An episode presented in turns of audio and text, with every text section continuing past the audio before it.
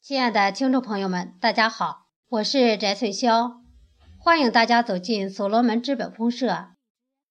今天给大家带来的是《女儿眼中的所罗门妈妈》，作者南京临时工作组二零幺五群董淑华。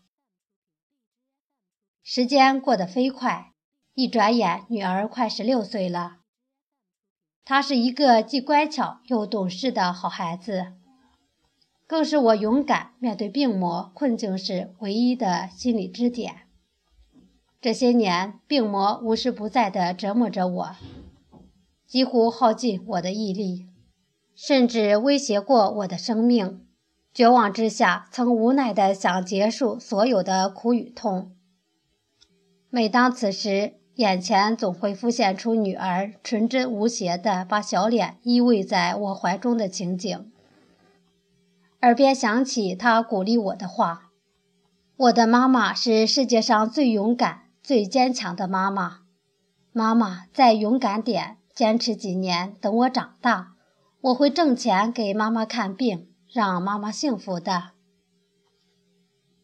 懂事的女儿空时总黏着我，用小手拔去我的几根白发，说：“妈妈是最漂亮的。”此时，我总是努力让自己表现得开开心心，让女儿高兴。一晃几年，日子在女儿的鼓励声中，一路虽苦犹甜的渐渐度过了。就连被眼科专家判了死刑的眼疾也逐步稳定。这时，在朋友的介绍下，我来到一家保险公司学习。在一次老师的授课中。老师突然叫我站起来说：“这位同学，请你回答一个问题：人为什么活着？”面对老师突然提出的与本堂课完全无关的话题，我不加思索，脱口而出：“因为母爱，因为牵挂而割舍不下。”也许是夺眶而出的泪水感染了老师，老师沉默了。示意我坐下后，沉默了许久后，问我：“还有吗？”我说：“人活着是一份责任义务，不论遇到什么样的阻力，一定要有担当，有勇气的活着。”听完我的话后，职场上响起了热烈的掌声。在咱们所罗门产业互联网平台学习也快一年了。真的感觉自己在不断的进步，在这里学会了自信，增加了勇气，结识了一大批来自世界各地的秘密。自信、勇气使自己精神焕发，神采奕奕。女儿每天都能够看到一个以饱满的热情、乐观的心态，克服种种困难，全身心学习产业互联网知识的妈妈。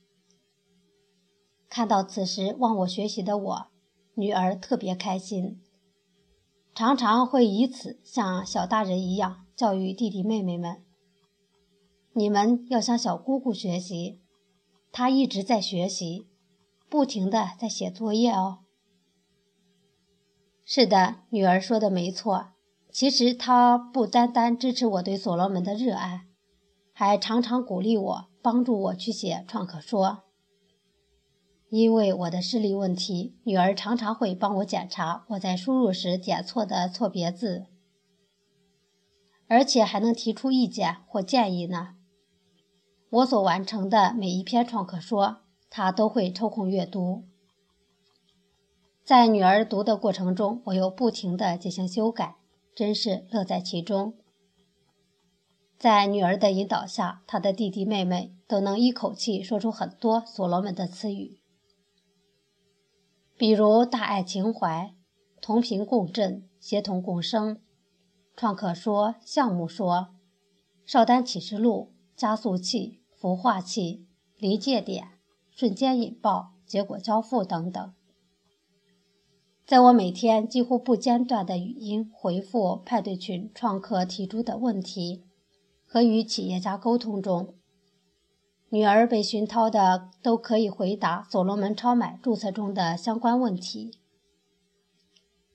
有时看到我反复回答简单问题的时候，女儿会有些无奈地说：“妈妈，你们今天做的事，假如有一天中国人都能够真的团结一致，做到支持国货，那么中国这条巨龙将会腾飞起来。”